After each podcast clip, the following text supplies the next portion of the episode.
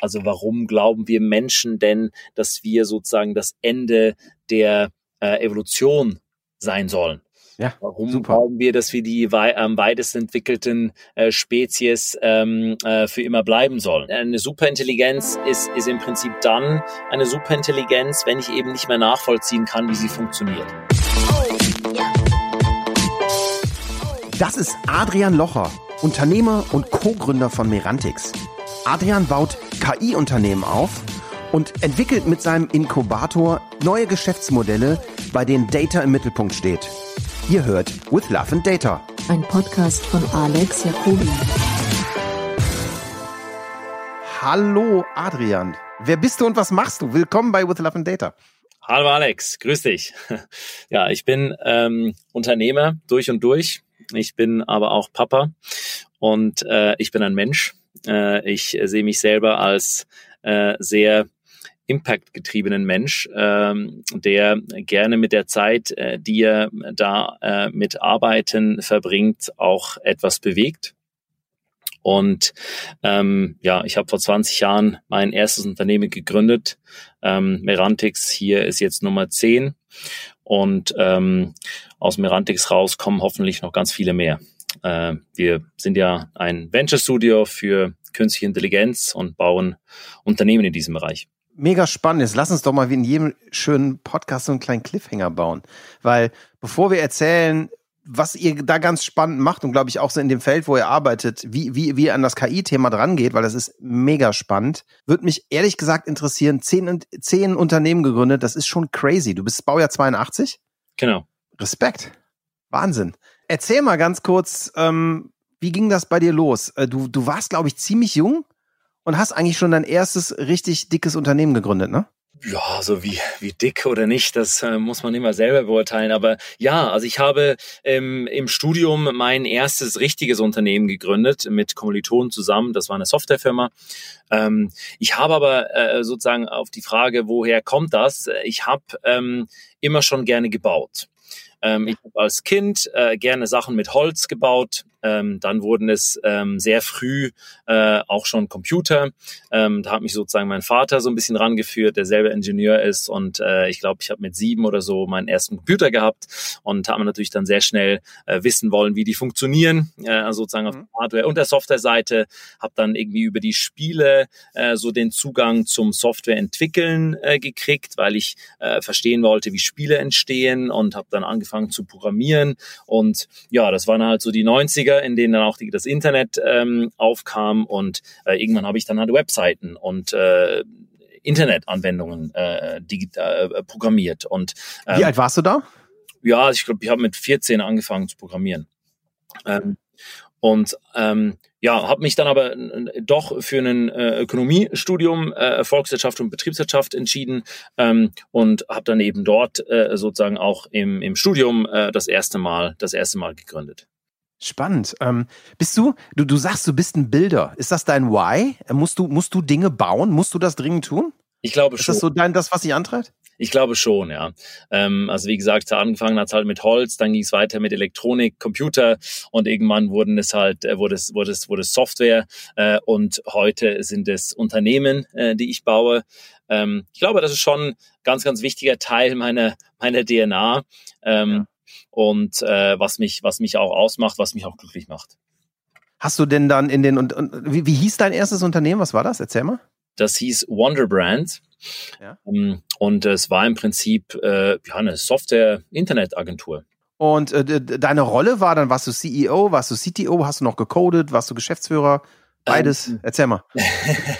ich habe äh, ganz am Anfang tatsächlich auch noch gecodet. Wir waren sozusagen zu dritt in der in der Geschäftsführung ähm, und äh, meine Rolle hat sich dann aber relativ schnell ähm, sozusagen von der von der technischen Seite ähm, schon so in dieses Land zwischen Technologie und äh, Business äh, bewegt. Ähm, Mhm. es ist, glaube ich, auch dort, wo ich mich am wohlsten fühle, weil ich von beiden Welten ähm, ein bisschen was verstehe und damit auch so diese Übersetzung, ähm, diesen Transfer äh, machen kann. Das, das finde ich total spannend. Das ist ehrlich gesagt auch, das ist ja so diese ganze Idee with Love and Data oder das, was ich mache. Äh, mir geht das sehr, sehr ähnlich. Ich finde das so lustig. Ich sage auch immer von mir, dass ich ein Bilder bin. Äh, ich sage, gehe auch immer so weit, obwohl ich habe drei Unternehmen. Wenn ich so ganz, ganz, ganz, ganz ehrlich bin, äh, interessiert mich gar nicht das Geld, sondern mich interessiert die Möglichkeit zu haben, was Geiles zu bauen. Du bist dann irgendwann in Richtung Attack gegangen, ne? Habe ich gesehen? Ja. Oder war das noch diese erste Company? Ja, nee, das war die zweite oder dritte. Ähm, nee, sogar die dritte, ja. Ähm, das war ähm, ein Unternehmen, was eigentlich sich versucht hat im Bereich, äh, äh, ja, heute nennt man das Ad Tech, ja, damals äh, war das einfach äh, Facebook Advertising oder Social Media Advertising Plattform. Wir haben uns da als Plattform äh, versucht mit Technologie, ähm, haben aber relativ schnell gemerkt, das war so 2006, 2007, ähm, dass es doch noch relativ früh ist und ähm, das hat dann auch nicht funktioniert. Also wir haben das Unternehmen dann tatsächlich wieder ähm, schließen müssen Ende 2009 das war auch echt äh, nicht schön, ja, das war irgendwie äh, traurig, äh, weil wir da schon sehr viel Zeit und Herzblut reingesteckt hatten. Ähm, aber ähm, es gehört halt dann eben auch zum äh, unternehmerischen Lebenslauf dazu, dass eben nicht. Das heißt, du hast das schon als Niederlage wahrgenommen, auch, ja, oder? Ja, ja, definitiv. Ähm, was, er, erzähl mal, wie, wie, wie, wie, wie, wie bist du dann damit umgegangen? Was hast du da gemacht? Ähm, ja, ich habe mir erstmal so ein bisschen, so ein paar Wochen Zeit genommen, ähm, äh, mich wieder zu sammeln. Ähm, und dann habe ich weitergemacht, ja. Also ich glaube, ähm, mir hat mal einer, mir hat mal einer gesagt, ähm, der Unterschied zwischen äh, dem erfolgreichen und dem nicht erfolgreichen Unternehmer ist eigentlich nur, ähm, dass der Erfolgreiche einmal mehr aufgestanden ist ähm, oder einmal wer wieder aufgestanden ist, nachdem er hingefallen ist. Ähm, und das war aber auch immer schon für mich ähm, äh, treibende Kraft. Ja, also ich habe jetzt, ähm, das hat natürlich auch geschmerzt, ja, dass da was nicht funktioniert. Wir haben da auch Investoren drin gehabt ähm, und haben da auch eigenes Geld äh, verloren. Ähm, das hat also sowohl auf der äh, persönlichen wie auch finanziellen äh, wie auch Reputationsseite natürlich schon irgendwie geschmerzt. Ähm, mhm. Nichtsdestotrotz äh, war für mich klar, das, was ich da mache, äh, macht mich glücklich, macht mir, macht mir Freude. Ähm, und ich, ich habe jetzt auch nicht das Gefühl gehabt, ähm, da sozusagen jetzt ähm, äh, weil ich, weil ich da gescheitert bin, äh, dass jetzt, äh, dass ich das nicht kann. Ja, also ich habe relativ früh zum Glück ähm, diesen Unterschied auch äh, festgestellt. Ja, manchmal äh, hast du Glück, manchmal hast du kein Glück ähm, und Glück ist schon ein wichtiger Faktor äh, sozusagen ja. der, im Ausmaß des Erfolgs. Ähm, ich habe ja dann sozusagen, nachdem wir die, nachdem wir diese Company ähm, zugemacht haben, ähm, habe ich eine neue Firma gegründet und die neue Firma, ähm, die ist total abgegangen. Da hatten wir nach 18 Monaten 200 Leute ähm, und äh, nach fünf Jahren 120 Millionen Umsatz. Äh, gleichzeitig dieses Erlebnis davor, dass es halt auch manchmal nicht klappt und dass es aber auch manchmal klappt, hat mich, glaube ich, auch so ein bisschen auf dem Boden bleiben lassen im Sinne von, wenn du scheiterst, dann bist du nicht an allem schuld. Äh, und wenn du Erfolg hast, bist du auch nicht an allem schuld. Das ist schön. Spannend, dass du das sagst. Äh, ist das irgendeine Erfahrung, die auch heute in deiner Arbeit als, du bist ja auch so eine Art VC, ne? Ist, ist, hilft, hilft dir das oder ist das eine Erfahrung, die für deine Arbeit auch als VC wichtig ist, mal selber als Entrepreneur gescheitert zu sein?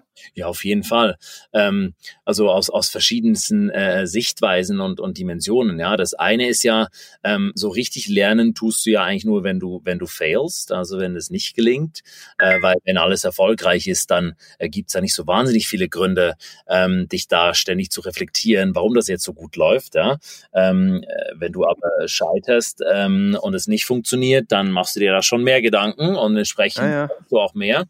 Ähm, dann ist das zweite Element natürlich eben auch, ähm, wie gehe ich mit, mit Niederlagen, mit Setbacks um? Wie resilient äh, ist jemand? Ähm, das ist aus meiner Sicht eines der zentralen äh, Dinge, die du als Unternehmerin, als Unternehmer äh, brauchst. Ja, ähm, das läuft nicht immer alles so, wie man es erwartet und plant. Ähm, und es geht dann eigentlich eher darum, wie gehst du damit um? Ähm, und äh, wie oft stehst du halt auch wieder auf, nachdem du hingefallen bist. Und natürlich das selber auch schon mehrfach ne, erlebt zu haben, ähm, das gibt mir natürlich einen, einen guten Blick äh, auf, auf andere Menschen, wie die mit sowas umgehen. Und äh, es geht ja am Schluss auch darum, äh, ja, wie wichtig nimmst du dich selber? Ähm, ich glaube, es ist als Unternehmer ganz entscheidend, dass du ein ähm, ein stabiles Selbstbewusstsein hast ähm, und äh, jetzt auch nicht nicht hinterm Ofen verkriechst, aber ähm, Selbstdarsteller und äh, und und und komplette Egomanen äh, sind halt auch dann keine guten Unternehmer, äh, weil sie keine guten Leaders äh, sind. Jetzt kommen wir da an, wo du heute bist. Du hast es eben schon mal kurz erwähnt, Mirantix. Äh, find, fand ich, als ich zum ersten Mal gesehen habe, persönlich irre, irre, irre spannend. Aber erzähl du vielleicht erstmal so selber mit deinen Worten, was ist da, was, was das eigentlich ist, ein Venture Studio? Genau, Venture Studio ist ja im Prinzip ähm, eine Form von Inkubator mit ein paar Besonderheiten.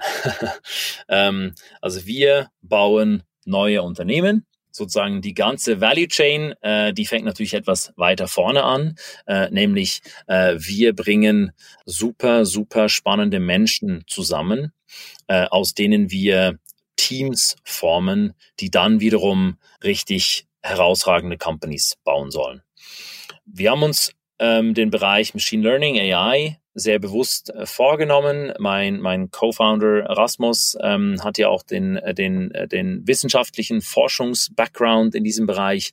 Ich selber bin auf das Thema äh, gestoßen, als ich ähm, 2015 äh, meinen Sabbatical in, in San Francisco gemacht habe und einfach immer wieder in dieses Thema reingelaufen bin und gemerkt habe, ich persönlich glaube, das wird die wichtigste Technologie des 21. Jahrhunderts.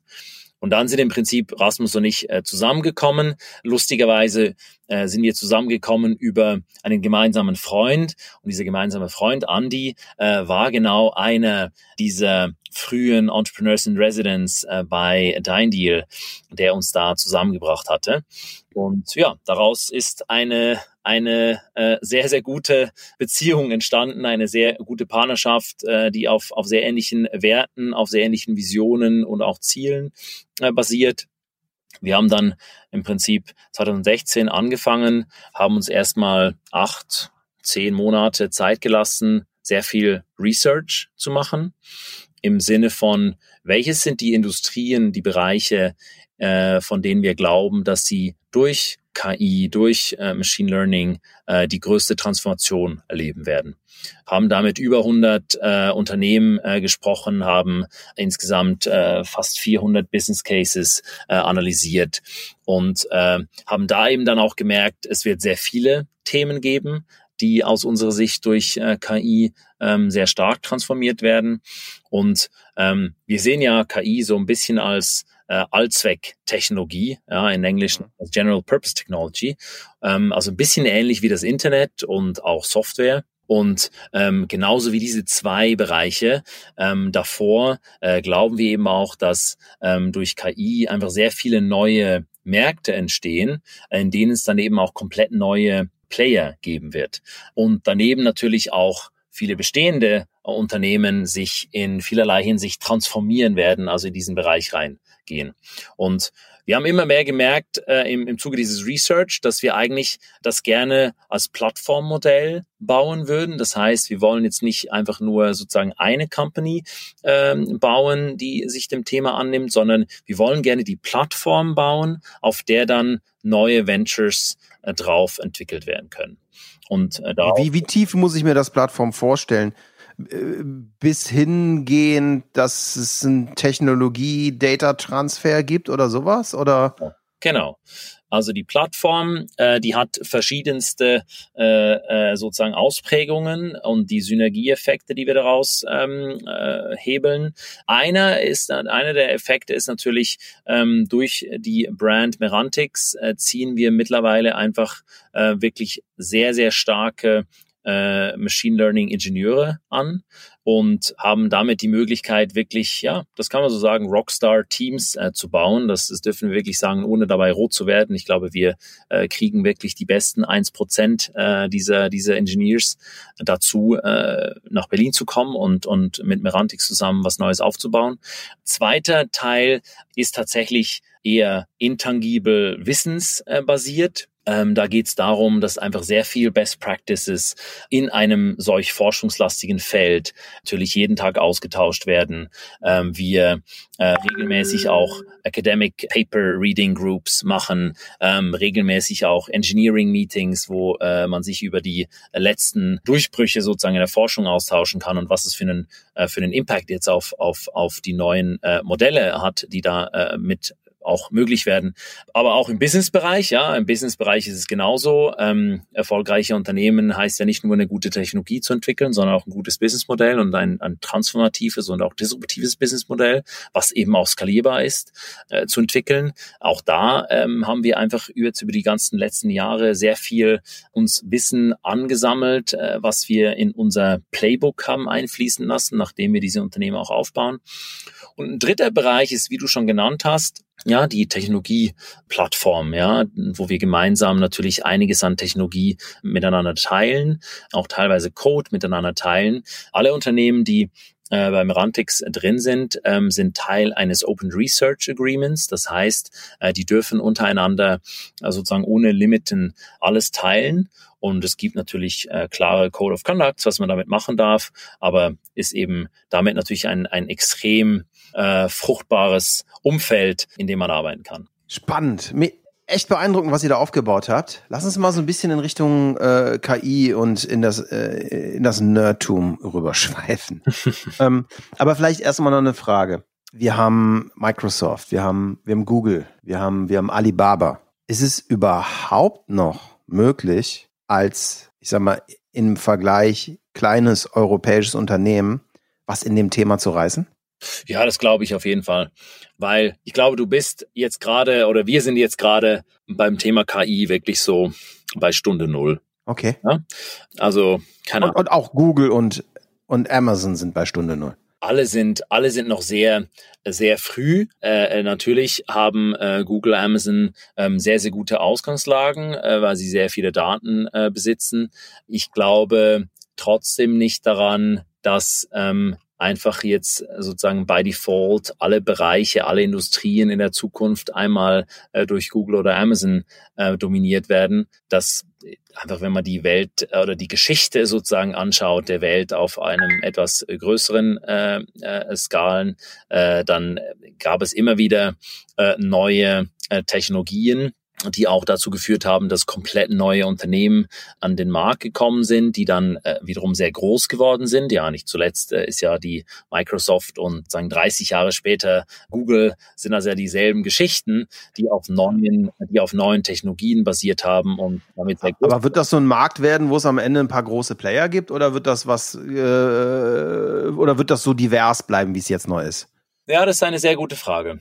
Und, und ich bin da sehr vorsichtig mit Antworten, weil es ist wirklich sehr, sehr schwer, ähm, sich das, sich das vorzustellen, wie das, wie das mal ausschaut. Ich glaube, ich glaube halt, dass künstliche Intelligenz ja so unfassbar viele Anwendungsbereiche hat, in denen es eine Rolle spielen wird, dass es jetzt nicht ein Unternehmen geben wird, was dann jetzt plötzlich alle Industrien sozusagen bedient und damit äh, eigentlich äh, zum einzigen zum einzigen Anbieter wird. Ähm, das kann ich mir schlicht und greifend nicht vorstellen. Lass uns mal im Prinzip ist Artificial Intelligence oder KI ja auch erstmal nur ein Bullshit-Bingo-Wort. Ne? Was ist deine Definition davon? Also wie, wie definierst du das? Ja, wir begeben uns ja da immer so ein bisschen auf die sichere Seite, indem wir, indem wir von Machine Learning sprechen. Das ist sehr definieren. Ja, das hat dann auch jetzt äh, nicht, äh, nicht wahnsinnig viel Interpretationsspielraum, äh, wenn du mit Maschinen große Mengen von Daten analysierst und daraus Muster erkennst, um darauf basierend Entscheidungen zu fällen. Das ist sozusagen Machine Learning. Künstliche Intelligenz ist natürlich ähm, dann von bis. Ne? Da kannst du, mhm. da kannst du natürlich auch ein bisschen alles rein interpretieren. Am Ende des Tages kannst du sagen, zurzeit äh, wird die Intelligenz eigentlich dadurch basiert, was der Mensch kann, ja, mhm. beziehungsweise was der Mensch kann mit Augmentierung durch Technologie. Also das ist auch ein wichtiger, wichtiges Element, glaube ich, dass äh, wenn wir jetzt hier vom, vom, von der, von der Super, von der Super AI äh, sprechen, dann glaube ich, äh, wird das ähm, zuerst ein Mensch mit Maschine als eine Maschine alleine sein. Wenn du dir die letzten 1000 oder 2000 Jahre Technologiegeschichte anschaust, sozusagen, so ist das ja auch eher das, das Muster, was man da sieht. Der Mensch hat Technologie immer genutzt, um sich selber zu augmentieren und besser zu werden. Aber wir glauben jetzt nicht unbedingt daran, dass die Technologie dann plötzlich den Menschen übernimmt. Das ist ja äh, vielleicht auch ein Thema, wo wir drüber sprechen können. Ja, ähm, lass uns da gleich mal ein bisschen drüber reden, weil äh, ich, ich stelle mir immer die Frage, wenn die Technologie wirklich so upscale ist, wird sie wahrscheinlich relativ schnell so sein, dass ihr der Mensch eher scheißegal ist, als dass sie ihn übernimmt. Ist immer so das, was ich glaube. Ja, das ist ja die Frage. Ne? Das ist ja die Frage äh, hier. Ähm, das, diese Art von Vision, äh, die kenne ich. Und was ich dazu sagen kann, ist halt, ist es halt eine Vision äh, aus der Sicht des Menschen ähm, beschrieben, äh, der ähm, sich vorstellt, wie ihm die Technologie irgendwann über den Kopf wachsen äh, könnte. Aber der Mensch ähm, äh, interpretiert da automatisch gewisse Grundannahmen mit rein, die sehr menschlich sind, äh, die aber eben nichts mit Technologie zu tun haben und die Technologie auch nicht einfach per se äh, jetzt entwickeln wird. Also sich sozusagen einfach so neue Ziele zu setzen und die Welt zu übernehmen, da gibt's per se erstmal äh, keinen Grund. Äh, für ich meinte, ich meinte das echt auf einer ganz anderen Ebene. Ich meinte das nicht so Takeover-mäßig, sondern ich meinte, dass es so sehr Menschen-Ego-mäßig ist zu glauben, dass eine sagen wir mal, eine, eine, eine, eine maschinelle Capability auf intelligenter Ebene, die unsere Vorstellungskraft übersteigt, mhm. sofort uns noch als Parameter mit drin hätte. Das ist jetzt sehr oh. hypothetisch, sondern weißt du, so meine ich das, dass man eigentlich sagt, okay, also ich, ich bin da, ich bin da total tiefenentspannt an der Stelle, weil, weil ich immer sage, wenn die wirklich so clever wird, die KI, dann wird die merken, dann hat die ganz andere Sorgen. Dann, äh, erstens hat sie keine Sorgen, ne? Sondern, sondern, sondern, sondern Problemlösung. Und das, ich hatte, ich hatte da mal ein total tolles Gespräch drüber mit, mit Cassie Kossakoff von Google, die so, ähm, über immer über die Anthropomorphologisierung von Algorithmen redet. Ne? Ja. Also wo es so darum geht, mache ich, es ist einfach total Quatsch, einen Algorithmus menschliche Züge zu geben oder oder überhaupt zu glauben, dass er in, in Dimensionen wie menschliche Entscheidungen denkt. Ne, wie siehst du, wie, oder, oder siehst du das anders? Ja, nein, natürlich. Du kannst ja dieses äh, philosophische, das ist ja alles jetzt sehr philosophisch und, und sind sehr spannende Gedankengänge, aber du kannst das ja äh, endlos weiterführen und äh, du kannst natürlich auch die sehr ketzerische Frage stellen, ja, also warum glauben wir Menschen denn, dass wir sozusagen das Ende der äh, Evolution sein sollen? Ja, Warum super. glauben wir, dass wir die wei am weitest entwickelten äh, Spezies ähm, äh, für immer bleiben sollen? Ja? Aber ich glaube, wir tun das ganz tief. Wir tun das ganz tief. An, an ganz vielen Ecken und Enden. Also von kleinen. Mir, mir fällt ja was völlig anderes ein. Ich, wir, wir sind ja in Aachen und da gibt's so den Aachener Dom. Ne? Das ist ein Gebäude, das ist, glaube ich, über anderthalb, naja, 1200 Jahre gebaut worden. Da wurde mal hier was dran gebaut und mal hier was dran gebaut. Und ich weiß nicht zu wem. Und irgendwann meinte ich so, ey, voll geil, Leute, lasst uns doch mal so ein crazy Betonding da dran bauen, so wie man es heute bauen würde. Ne? Und alle so, kannst du doch nicht machen! Ist, äh, ist Kulturgut. Und das ist genau das, was du gerade meintest. Ich so, Bro, was los? Warum ist das Scheißding jetzt genau heute fertig und nicht vor 100 Jahren? Und warum nicht erst in 500 Jahren? Das ist genau das, was du gerade sagst. Aber das ist so tief drin in uns. Ja. Ja, das ist natürlich der Wunsch, der menschliche Wunsch nach Konstanz, nach Halt, äh, nach Gewissheit, ähm, der natürlich ähm, immer etwas komfortabler ist, in die Vergangenheit zurückzublicken als in die Zukunft, weil die Zukunft noch nicht, äh, noch nicht geschrieben ist. Aber da, ähm, ja, hast du natürlich in mir schon auch einen Verfechter, der dann sagt, naja, dann äh, lass uns die halt bauen, ähm, dann können wir sie mitgestalten und äh, wir müssen sie nicht passieren lassen. Hm. Ähm, naja, ich meine, dann gibt's ja das Team hier von, von, von Ray Kurzweil und Konsorten, äh, wo ich auch schon mal ein paar ganz spannende Leute kennengelernt habe, die wirklich sagen, also ich habe mal mit äh, Neil Jacobstein, ich weiß nicht, ob du ihn kennst, äh, von, von Singularity University, ja. bisschen gequatscht und, und, und Neil war übrigens der einzige Mensch, der zu mir bis jetzt wortwörtlich sagte, sure. Ich frage die Leute immer, wird AI kreativ? Ne? Ja, klar. Ich glaube, oh, oh, gut, dass du redest. Ja. Neil sagt auch, yes, sure. Äh, Neil sagte, hey, Hirn ist Chemie. Kriege ich raus, wie das funktioniert, kriege ich auch in kriege ich auch in Neuronet rein mit ein bisschen Geduld und Zeit. Du glaubst das auch? Ja. Ja. Also auf der anderen Seite habe ich zum Beispiel, äh, meinte Babak Hodjat, ist so der, der, der, der so, ein, so ein Verfechter aus dieser Generative AI-Ecke. Ähm, Babak meinte zu mir, Hirn sieben Milliarden Jahre optimiert, träum noch nicht mal davon, äh, dass du eine KI so weit kriegst wie das Hirn. Du, du unterschätzt die Netzwerkeffekte der Biologie. Ja, ich glaube, das ist schon auch eine valide äh, Perspektive. Ich glaube, wie so oft ist es halt schwierig, exponentielle Entwicklungen äh, wirklich vorherzusehen und wann die wirklich einsetzen. Und ich glaube, ich würde mich da auf den Standpunkt stellen, ja, es ist möglich. Dabei würde ich jetzt aber nicht sagen, ja, das dauert jetzt noch 10 äh, oder 15 Jahre, sondern das kann auch durchaus länger äh, dauern. Äh, ich glaube aber, ähm, das hat die Technologie auch immer so ein bisschen gezeigt, die Accelerating ähm, Accelerating Returns ähm, oder Marginal Returns, äh, die sind halt schon ähm, sehr beeindruckend und äh, die Geschwindigkeit, mit der Technologie sich entwickelt, hat halt einfach auch über die letzten 100 Jahre strikt immer äh, weiter zugenommen, äh, weil du ja immer auch das Fundament, auf dem die Technologien sich weiterentwickeln, immer größer wird. Und da gibt es für mich schon auch äh, genügend Anlass zu glauben, ähm, dass eben dann jetzt das nicht sieben Milliarden Jahre dauert, äh, bis wir dort angelangt äh, sind du siehst ja heute schon, äh, da gibt's ja immer wieder auch jetzt äh, gerade in den letzten paar Monaten gab's jetzt einige ähm, auch sehr spannende Ergebnisse aus der Forschung, ähm, wo zum ersten Mal ähm, Maschinen sozusagen Domänensprünge machen konnten. Hm. Ja? Ähm, wo sie okay, das ist crazy. Meinst du so GPT-3 oder? Ja, das ist eine, das ist ein Bereich. Erzähl mal, erzähl mal ein bisschen drüber, erzähl mal ein bisschen drüber. Ja, also ähm, du hast ja typischerweise ist der Mensch eben ja äh, Maschinen äh, immer sehr überlegen, äh, wenn es darum geht, äh, Probleme zu lösen, die er zum ersten Mal sieht, weil er in der Lage ist, aufgrund von anderen Erfahrungen Dinge auf eine Metaebene zu abstrahieren und daraus basierend dann wiederum Entscheidungsformeln ähm, ähm, äh, äh, abzuleiten, mit denen er eben auch Neues ihm bisher unbekanntes Problem das, das, das ist spannend. Das war immer meine These, wo ich sage, ich glaube, dass Maschinen nie kreativ werden, wobei mein nie fünf Jahre heißt. Mehr traue ich mir nicht. äh, weil, weil, weil ich immer sage, das ist die Fähigkeit zur absurden Transferleistung und die erfordert eine Generalität, die ich bis jetzt noch nie gesehen habe.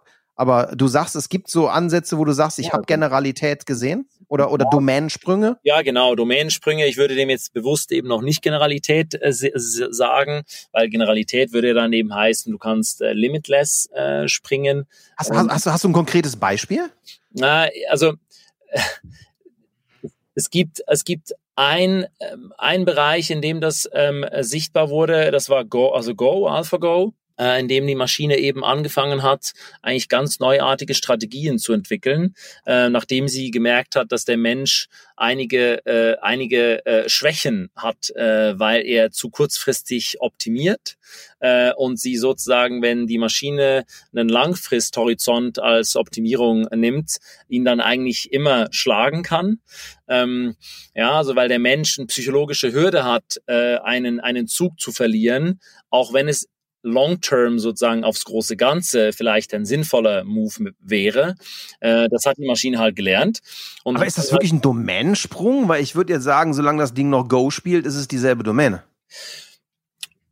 Also, also wenn er jetzt Schach dadurch gelernt hätte, ja, oder keine Ahnung, äh, valides Halmer. Argument, valides Argument ist natürlich ein Optimierungs, ein Optimierungsproblem, ähm, was sie da innerhalb einer constrained äh, Area äh, äh, äh, gelernt hat. Es gibt, es gibt ein, zwei, ein, zwei Cases, ähm, die, die DeepMind äh, gezeigt hat, ähm, äh, in denen ja praktisch ein gelerntes ähm, äh, eine gelernte Methode aus, aus, aus einem, aus einer Domäne in eine andere adaptiert werden konnte. Äh, DeepMind macht das sehr, sehr oft mit, äh, mit Computerspielen. Ja? Also da wechselst du dann sozusagen das Environment und äh, versuchst, äh, dass der zuvor. Das, die sind von Dota auf irgendwas anderes dann, ne? Genau, in einem anderen trainierten Environment eben auch ähm, äh, dann äh, performen zu lassen. Ähm, wie gesagt, also das ist doch keine Generalität. Ne? Es, es zeigt halt, ähm, es zeigt halt äh, Kreativität, ähm, wie im Falle von Go, ähm, die, die eine Maschine sozusagen entwickelt, ähm, aufgrund einer Optimierung. Ja, also es ist ja auch wieder die Frage, ähm, ist das jetzt Kreativität, weil die Maschine kreativ sein will? Eigentlich nicht, sondern die Maschine macht einfach eine mathematische Optimierung und äh, das lesen wir als Menschen dann eigentlich als, oh, wow, das war ja kreativ äh, raus. Ja, also, also auch eine Frage natürlich der Interpretation. Und dann eben auch der Domainsprünge, äh, wie jetzt im Falle von, von, von DeepMind. OpenAI und GPT-3 ist natürlich ein anderes Beispiel. Ähm, Lass uns mal kurz über GPT-3 reden. Ja. So, wir haben das hier im Podcast eigentlich noch gar nicht besprochen und äh, du bist doch der perfekte Mensch, uns das zu erklären. Ja, das weiß ich nicht. Also ich bin da jetzt auch nicht äh, endlos tief drin. Ich äh, weiß da auch immer nur das, äh, was man sozusagen äh, in der Außenwelt äh, wahrnehmen kann. Ich meine, grundsätzlich ist es natürlich so, so dass, ja. Lass uns mal ganz kurz erzählen, was ist GPT-3? Naja, da geht es darum, dass du Sprache erzeugst. Ja. Und Sprache. Das heißt, das ist, das ist ein KI-Modell, das Sprache erzeugt. Ja, unter anderem. Also, und, und Sprache ist natürlich, äh, war bisher immer so ein bisschen der Holy Grail, ja. Und, und warum ist das so? Wenn du dir Sprache anschaust und du liest einen beliebigen Text, ähm, der auch äh, einen oder zehn oder hundert Sätze lang ist, ähm, und dann abstrahierst du daraus eigentlich, ähm, was sagt dieser Satz jetzt? Ähm, und du schaust dir dann an, ähm, wie viel von dem, was du da jetzt rauslesen kannst, wird eigentlich in Worten gesagt und wie viel davon basiert auf deinem Kontext, in dem du dich mhm. findest, also kulturell oder auch zeitlich oder, oder fachlich. Ähm, mhm. Und da ist halt so, das ist jetzt ein bisschen äh, random Numbers, aber ich sage dann immer so, ja, 30 Prozent steht da halt im Text sozusagen als Regieanweisung drin und die restlichen 70 Prozent halt nicht. Und das ist natürlich genau das Problem der Maschine, ähm, die dann eben diese 70 Prozent nicht hat im Unterschied ähm, zum Menschen. Das ist natürlich, das ist eines der das ist eine der großen Challenges äh, von, von Sprache, von NLP.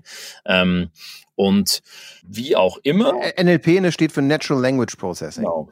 Und auch Natural Language Understanding, NLU, also das Interpretieren auch dessen, was da, was da, was da drin steht, das, das Verstehen des Kontexts. Ja. Ähm, ja. ähm, und da gab es jetzt halt in den letzten zwölf Monaten schon eben einige Male, wo sozusagen die Research Community so ein bisschen den Atem angehalten hat und, und OpenAI mit GPT-3 war natürlich eben wahrscheinlich das äh, am besten bekannte Beispiel und auch das, was. Die haben komplett Reddit genommen, wenn ich das richtig sehe, ne? Das komplette Reddit-Netzwerk als, als Trainingsdata. Ja. Ja. Ähm, ja, das ist schon äh, halt nochmal so eine neue, eine neue Qualität, die da erreicht wurde ähm, in der in der Präzision und äh, ja auch in der sozusagen Korrektheit, ähm, in der jetzt hier neue Texte äh, entstehen, dass man könnte wahrscheinlich sagen, ähm, 2019, 2020 ähm, ist, ist so ein bisschen der Moment, äh, den wir 2012 ähm, im Bereich ImageNet ähm, hatten, äh, wo es um die Bilder, um das, um das mhm. Erkennen und, und äh, Verstehen von Bildern äh, ging. Ja, das war ja so eigentlich der so ein bisschen der Auslöser der letzten ähm, der letzten Welle an an Machine Learning, äh, wo es wirklich angefangen hat, wieder wieder stark zu funktionieren. Also sozusagen der der der Winter so ein bisschen ähm, äh, vorbei war.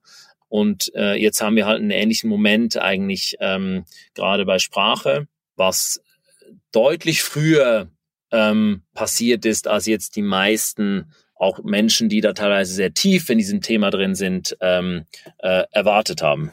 Was ich wirklich spannend fand, sind auch so gewisse Implikationen, mit denen vielleicht gar nicht jeder sofort gerechnet hat. Aber ich weiß nicht, ob du das gesehen hast. Es gab ein Beispiel, dass man mit diesem GPT-3, was Sprache versteht, das eben über diese Internetseiten gefüttert wurde, mehr oder minder by intention oder aus Versehen, ich weiß es nicht, auch die komplette Knowledge, wie man programmiert, Frontend-Systeme programmiert gemacht wurde. Das, und ich habe so ein Beispiel gesehen, wo Leute in Figma, das ist so vielleicht für Leute zum Erklären, das ist so eine Art Prototyping-Tool, wo ich Webseiten baue, wo ich diesem GPT-3 sage, ich würde gern so eine Webseite bauen wie die von Merantix, aber bitte mit roten Knöpfen. Und äh, daraus kommt React-Code, also Code, mit dem ich eine Webseite bauen kann. Und das überrascht dich? Ich weiß nicht, ob mich das, na, wenn du, nein, auf technischer Ebene überrascht mich das nicht, aber ich habe es einfach nicht erwartet. Und, und was ich damit meine, ist, dass rein technisch, wenn ich mir logisch überlege, okay, natürlich, der hat ja die ganze Scheiße gelesen, klar kann er das, aber so wirklich dran gedacht Mhm. haben die wenigsten. Und auf einmal so ein, okay, Frontend Development, äh, Software Development is dead. ja, So, die, die, diese Seitenimplikation, das ist Ja. für mich so ein bisschen die Teflon-Pfanne von GPT-3. Ich, hat, ich fand das ehrlich gesagt in der Konsequenz ziemlich crazy. Also rein technisch gesehen natürlich nicht überraschend, aber dann doch krass, wenn es da ist. ja, so ist es halt mit den, mit den, äh, Super. den Ich feiere das total. Technologies, ne? Also ich glaube, ich glaube, das ist ja auch so ein bisschen das Thema, ne? Ähm, die, die Machine Learning Engineers, ähm, die äh, natürlich irgendwie von sich selber auch glauben, dass sie die Letzten äh, sind, die durch Technologie ersetzt werden können. Ja, das ist wahrscheinlich dann auch so ein bisschen ein, ein, ein Mythos, den man sich selber gerne erzählt, weil man ja selber äh, findet, das, was äh, ich selber tue, ist immer das Wichtigste. Aber äh, da ist natürlich auch genauso äh, viel ähm, drin, was eben auch äh, durch Maschinen äh, gemacht wird und wo du dir dann eben auch wiederum als Mensch äh, überlegen musst, okay, welche neue Domäne suche ich mir, ähm, in der ich eben auch wieder eigentlich äh, meine überlegenen Stärken äh, immer immer noch anwenden kann, weil ich will ja eigentlich auch nichts tun, was eine Maschine genauso gut oder besser machen kann. Ja, warum sollte ich? Da gehe ich doch lieber irgendwie Party machen. Also das ist ja auch die letzten paar hundert Jahre, kann man glaube ich schon sagen, hat sich unser Lebensstandard ähm, strikt verbessert, nicht zuletzt durch Automation und Technologie. Ähm, Ja, schön, das wollte ich eben schon ansprechen. Also, ich bin ja eigentlich auch ein Verfechter von dem, äh, es gibt keinen Beweis in History, dass Technologie es wirklich verkackt hat für uns Menschen, aber, aber, wir hätten es einmal beinahe so richtig verschissen mit Atombomben. Das war, ne, ich bin Baujahr 76, du 82. Das war zu Zeiten, wo wir schon gelebt haben, echt hart an der Grenze und das hätte auch in die Scheiße reiten können. So, Punkt eins. Und Punkt zwei, ob wir es so richtig heftig mit dem Klima verkackt haben oder nicht, das ist noch nicht so klar. ja, Das wäre der Punkt, der Tipping Point, wo man sagen müsste, den man zumindest auch vorausschauend in all das, was wir im Kleinen oder ihr da so im ganz Großen gerade baut, antizipieren müsste. Greifen wir vielleicht, ne? Also so, so gerade gerade mit Nachhaltigkeit und Klima. Ich bin mir nicht sicher, ob wir nicht schon längst in die äh, fiese Kiste gegriffen haben. Ja, also ich glaube, in, in vielen Bereichen würde ich dir da, würde ich dir da schon zustimmen. Ja, also ähm, KI ist sicherlich eine Technologie, ähm, die äh, sehr viel Gutes bringen kann, die aber auch sehr viele äh, neue Risiken mit sich bringt, ähm, die, wenn sie nicht äh, vorausschauend äh, gemanagt werden, auch durchaus ähm, äh, große neue Probleme bringen kann. Ich glaube halt, auch wieder so zurückblickend ähm, auf die Technologiegeschichte, dass wir Menschen schon auch sehr, sehr gut da drin sind, Technologien eben zu beherrschen und sie beherrschbar zu machen, indem wir auch wiederum neue Technologien entwickeln. Ja, also ich mache jetzt ein blödes Beispiel, weil es sehr alt ist, aber Feuer. Ja? Feuer war am Anfang ein Element, äh, was der Mensch nur sehr schwer kontrollieren konnte. Äh, da sind ganze Städte abgebrannt und und haben Lebensraum vernichtet. Äh, und und irgendwann äh, hat man gemerkt, ja, man muss halt das und das machen, um äh, mit Feuer auch besser umgehen zu können. Und plötzlich wurde diese Technologie deutlich weniger Mhm. zerstörerisch. Und ich glaube, mit, mit, ähm, mit Machine Learning KI äh, wird es sich sehr ähnlich verhalten. Nichtsdestotrotz heißt es aber, ähm, äh, dass wir natürlich äh, auch eben die Verantwortung wahrnehmen müssen und da auch proaktiv über die Zukunft sprechen müssen und auch darüber, was uns wichtig ist und wie wir sie gestalten wollen, wo eben gegebenenfalls auch Grenzen sind, die man halt nicht überschreiten will. Ähm, Ja, ich, ich, mag, ich mag den Vergleich mit dem Feuer. Ich muss dich da mal kurz unhöflich unterbrechen. Ich, da, weil da will ich nochmal drauf eingehen. Ähm, eben kam mir auch schon mal der Gedanke, als wir gequatscht haben, der Intent. Da, da kamst du schon drauf, als du so, als wir nochmal geredet haben vom Go. Ne? Mhm. ist der Intent vielleicht das, was uns immer so völlig auf den Holzweg bringt, weil nur ähm, der, der, der, der Intent, etwas zu tun, sozusagen die Gewinnfunktion zu nehmen, ja, mhm. ist, ist es die Frage der, der, der Wechsel der Gewinnfunktion. Ist das nicht vielleicht das, was so irre weit noch weg ist? Weil Feuer hat kein Intent. Ich muss lernen, das zu beherrschen, aber das hat in keinster Weise eine Interaktion mit meinem Intellekt. So, das ist so, das ist so, das, das kann ich eben nicht anthropomorphologisieren, weil das ist einfach da und das ist total, das ist da, ob ich da bin oder nicht und das, das interagiert nicht mit mir. Ja gut, so. ähm, also das hat schon einen Intent äh, zu wachsen. ähm, also wow, okay, okay, okay, okay, okay, das hat den Intent zu oxidieren. Funktion. Okay, dann, dann ist es der Intent der Elemente zu oxidieren. Ähm, das ist eine sehr einfache, ein sehr einfacher Organismus natürlich, wo, wo, wohingegen dann äh, ein, ein Algorithmus natürlich ein sehr, sehr komplexer äh, ja, Organismus, äh, wenn man das so nennen will, äh, ist. Aber Feuer kann sein Intent dann zumindest in keinster Weise ändern und auch in keinster Weise korrelieren zu etwas anderem. Mhm. Ist das mit KI auch so?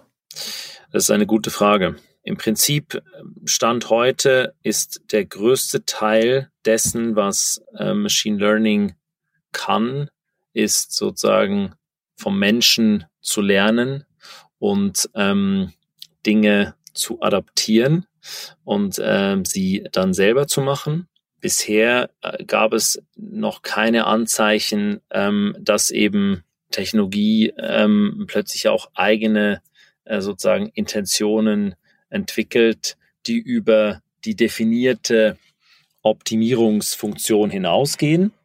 Mhm. Nichtsdestotrotz ähm, würde ich das halt trotz allem auch nicht ausschließen, weil wenn du von selbstlernenden Systemen redest, dann äh, redest du natürlich auch von Systemen, die ihre Ziele ändern können, ähm, wenn sie eben bestimmte Dinge lernen und merken, ja, ein anderes Ziel ist vielleicht sinnvoller und attraktiver zu erreichen. Ähm, ist das der Tipping Point, den Ray Kurzweil mit seiner Superintelligence meint? Ist, also ist, oder ist das der crazy tipping point, die, die Verselbstständigung des Intents? Ja, ich glaube, so die, die Super Intelligence, wie wir sie heute definieren, wenn man es jetzt ein bisschen vereinfacht äh, gesagt haben will, ist natürlich eigentlich, sobald ich sie nicht mehr verstehe. ähm, Nein, du, das, das hört, das hört bei mir äh, äh, nächste Woche, mein, mein nächster Podcast geht, geht um, geht um Quantencomputing.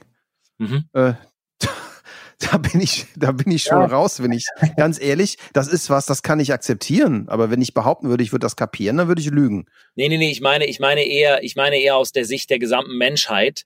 Ähm, ein, eine Superintelligenz ist, ist im Prinzip dann eine Superintelligenz, wenn ich eben nicht mehr nachvollziehen kann, wie sie funktioniert. Ja. Ja, aber das ist ein Quantencomputer für mich. Ja, gut, aber das gilt ja jetzt nicht für die Menschheit und es gibt Menschen, die das, die das verstehen, die das nachvollziehen können. Ähm, Glaubst du? Glaubst du es? Die das, die also, das also ich habe mich ein bisschen mit dem Thema befasst. Ich habe auch schon ein paar Leute zu dem Thema interviewt. Und, und die allercleversten Köpfe, die ich in dem Bereich bis jetzt kennengelernt habe, haben mir immer nur gesagt, ey, you just can accept it. It's nothing you can understand. Ja. Because your brain was not made to understand it. Das war die Antwort, die ich bekommen habe. Ja, und das stimmt ja auch, das stimmt ja auch aus der heutigen Sicht. Ne? Und da komme ich halt wieder auf diesen, auf diesen äh, äh, Punkt von, von Eingangs zurück. Wenn du jetzt jemanden äh, aus der heutigen äh, Zeit äh, ein paar hundert Jahre zurückschickst, ja, mit einer Zeitmaschine, ja, was mhm. werden die Menschen, die den sehen, da verstehen? Okay, da hast, du, da hast du recht. Das ist ein ganz, ganz spannender Punkt. Weil der Punkt ist nämlich der, hat mein Hirn, mein Brain eine, eine physische Barriere, die es mir erlaubt, aufgrund fehlender Verdrahtung, sagen wir mal, so Dinge wie, wie Quanteneffekte zu verstehen, weil sie einfach nicht abgebildet werden können in meiner Dimensionalität. Ja, weißt du, wie eine Zahl, die zu groß ist, um sie in den Fixed Point reinzukriegen. Oder ist das in 25 Jahren, fünfte Klasse äh, Informatik und jedes Kind rallt, wie das geht, weil wir uns den Weg dahin erarbeitet haben. Ja, sehe ich, ohne jetzt da eine Aussage auf die Zeit und die Schulklasse äh, machen zu ähm, Fair enough. Lass mir da jetzt kein Zitat in den Mund legen, aber ich bin sehr überzeugt von zweiterem. Und diese, diese Human Augmentation durch Technologie, äh, von der ich gesprochen habe, an die ich sehr, sehr stark glaube, ist halt im Prinzip genau das. Ne? Du äh, entdeckst neue Phänomene, neue Technologien und äh, entwickelst dich als Mensch unter Zuhilfenahme von äh, neuen Technologien ebenso äh, weiter, bis diese Technologien beherrschbar werden. Und wenn jetzt, äh, ich bin da zu wenig tief im Detail drin, was, was Quantum und auch äh, die Funktion des Gehirns anbelangt. Ähm, aber sofern es heute tatsächlich physikalische Limitationen gibt, warum das nicht funktionieren soll, erschließt es mir trotzdem nicht, dass wir diese physikalischen Limitationen nicht irgendwann überspringen können. Stichwort Brain-Machine-Interface, äh, wo du dann halt dein Gehirn um eine Maschine erweiterst, ähm, die dann zusätzlich. Oh, Stichpunkt Neuralink. Zum Beispiel, ja. Das äh, ist ja alles noch ein bisschen äh, äh, in der Zukunft, aber die Tatsache, dass wir da heute schon reinschauen und äh, sehr fähige Menschen sich diesem Thema angenommen habe, haben, glaube ich äh, eben durchaus, dass wir auch da ähm, Fortschritte machen werden. Mhm. Jetzt, jetzt haben wir eben so mit ganz ehrlichem Entrepreneurship angefangen, sind in höchst philosophische äh, Mensch-Maschine-Spekulationen gekommen, die ich liebe. Und jetzt lass uns das doch mal alles zusammenbringen. Du hast eben ganz am Anfang erzählt, wie ihr bei Merantix jetzt in eine Richtung geht, dass Themen wie Sustainability, Themen wie, wie Human-Centered Zukunft, oh mein Gott, dafür werde ich erschlagen, äh, äh, zusammenkommen. Erzähl mir doch mal ganz kurz, wie all diese spannenden Ausblicke, die wir gerade bekommen haben, vielleicht auch die Gefahren, von denen wir dir geredet haben, was so da deine Vision ist, wie wir vielleicht zu einer besseren Humanity durch mehr Technology kommen. Alles klar. Äh, also um, um, um vielleicht jetzt da nicht zu sehr dann wieder in die Philosophie abzuschweifen, was ja durchaus spannend sein kann, versuche ich das dann jetzt einfach an einem ganz konkreten Beispiel ähm, äh, zu machen. Bitte. Äh, und nehme dafür, nehm dafür das Thema Climate Change. Äh, wir sind bei Merantix sehr stark davon überzeugt, ähm, dass Technologien ähm, im Prinzip für uns auch die Schlüssel für die Menschheit sind, uns weiterzuentwickeln und um uns in äh, selbst geschaffenen Challenges eben auch wieder rauszuboxen und äh, Dinge zu lösen, von denen wir heute vielleicht noch glauben, dass sie unlösbar sind. Das zumindest zeigt einfach die ähm, zumindest äh, kurze Evolutionsgeschichte des Menschen und hat uns bisher auch, auch ausgemacht. Wenn wir jetzt beim Klimathema äh, bleiben, so hast du da unterschiedliche Dimensionen. Ja? Du kannst ähm, erstmal äh, Technologien entwickeln, die den aus, die Auswirkungen messbar machen, die den Footprint messbar machen und damit Awareness schaffen, damit ähm, auch die Menschen äh, dazu bringen können, sich vielleicht in ihrem Verhalten zu ändern. Äh, du kannst auch Policies machen, die dieses Verhalten verändern. Nur es wird das eigentliche Problem und diese Trajectory, auf der wir uns gerade befinden, äh, mit der Erwärmung, wird das nicht lösen. Das wird uns Zeit kaufen, das Problem zu lösen, aber mit reinem Verzicht und Reduktion ähm, werden wir das nicht schaffen, weil die Menschheit ständig weiter am Wachsen ist und wir da auf einer Kurve uns bewegen, wo wir eigentlich im Prinzip jetzt bisschen trimmen können, aber die Direction ist halt sehr klar. Ähm, das Problem muss also fundamentaler gelöst werden und da kommt eben für uns wiederum das Technologiethema ins Spiel, die heute vielleicht noch total unrealistisch erscheint. Ich mache ein Beispiel. Ein guter Teil des äh, CO2-Footprints äh, heute entsteht durch Ernährung, ja, durch Food äh, und die Produktion dessen. Wir werden erst richtig große Schritte machen können, wenn wir anfangen, gewisse Dinge einfach zu ersetzen. Und da rede ich von Material zum Beispiel. Ja, viel von dem heute produzierten Material basiert auf so ölbasierten chemischen Prozessen. Ah, ich wollte gerade Impossible Burger schreien, aber das ist, das ist noch viel spannender, was du ja, sagst. Also das, das, das Food ist ein, auch ein sehr obvious äh, Thema. Ne? Also äh, künstliche Proteine, ähm, äh, das ist, da sind die heute schon. Und jetzt ist einfach die Frage, wann kriegst du das auch als Scale hin und ja. ähm, auch zu einer Qualität und zu einem Kostenverhältnis, äh, wo es dann eben plötzlich zu einem viable Product wird, ähm, was ähm, einfach die Ausgangslage dann komplett verändern äh, wird. Und, und in, inwiefern hilft da KI bei Öl? Naja, also äh, die, das, das Thema ist da synthetische Biologie in der es darum geht, eben solche Prozesse, äh, die für die du normalerweise Chemie äh, brauchst, ähm, eben auf einer biologischen, in einer biologischen Art und Weise abzubilden. Wo hilft da KI?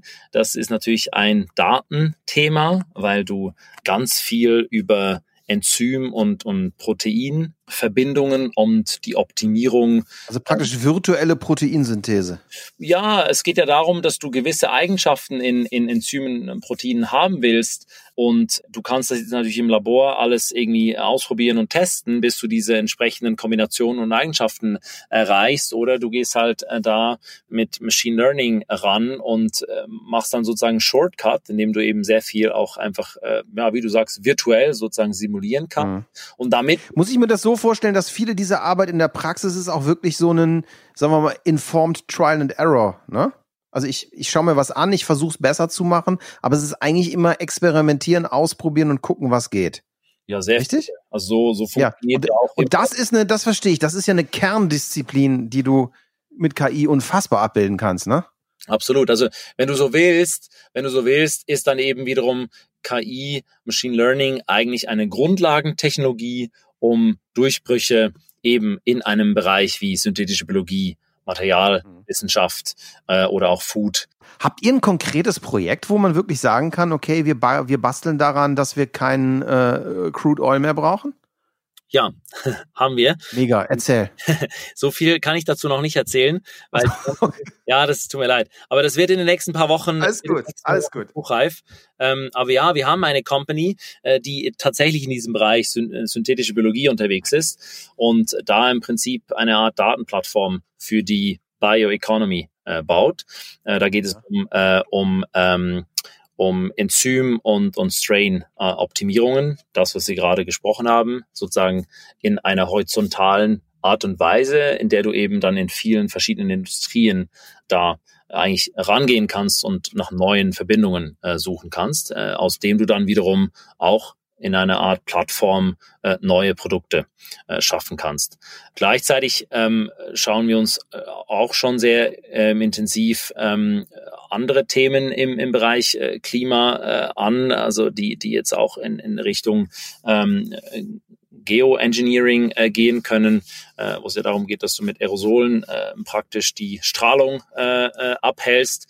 Das wird wahrscheinlich auch eine der Technologien sein, die jetzt nicht unbedingt das Problem löst, die uns aber eben schon auch wertvolle Zeit äh, kaufen wird.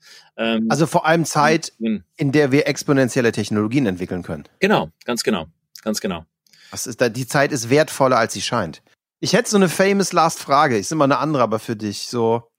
Ähm, du hast einen supergeilen Einblick äh, von sowohl wo die Reise hingehen könnte mit, mit deinem Team und mit dem, was du gemacht hast. So, beschreib mir doch mal den ganz normalen Tag im Leben von Adrian in 2040.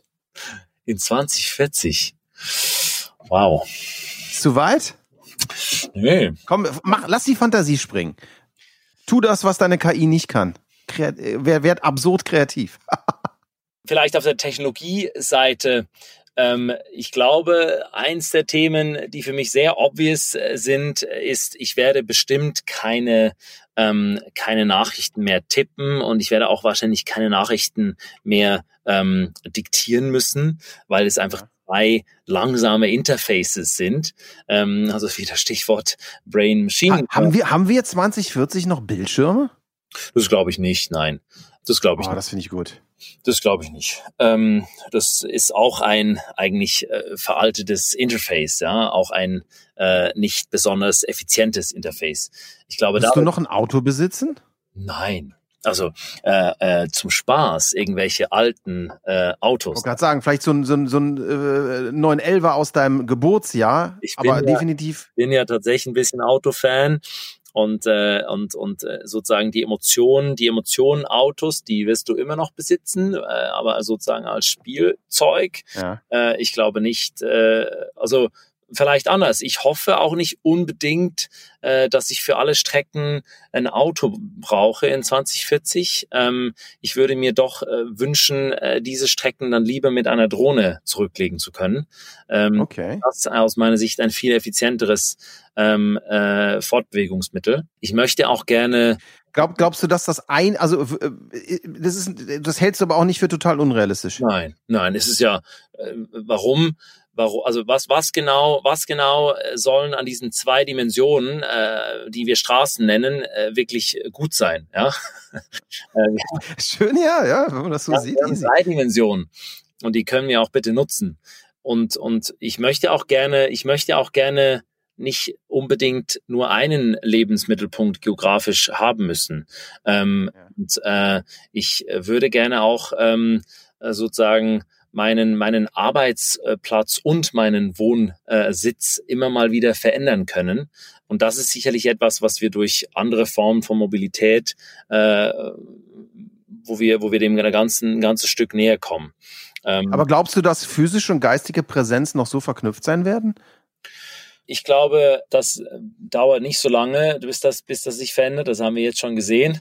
Ich glaube, es gibt einfach äh, mehr Bewusstsein für das Umfeld, was ich für verschiedene Arten von Tätigkeiten brauche. Ja, und es gibt ganz, ganz viel, da brauche ich keine physische Präsenz und ähm, das ist viel effizienter, wenn ich das äh, von irgendwo aus mache.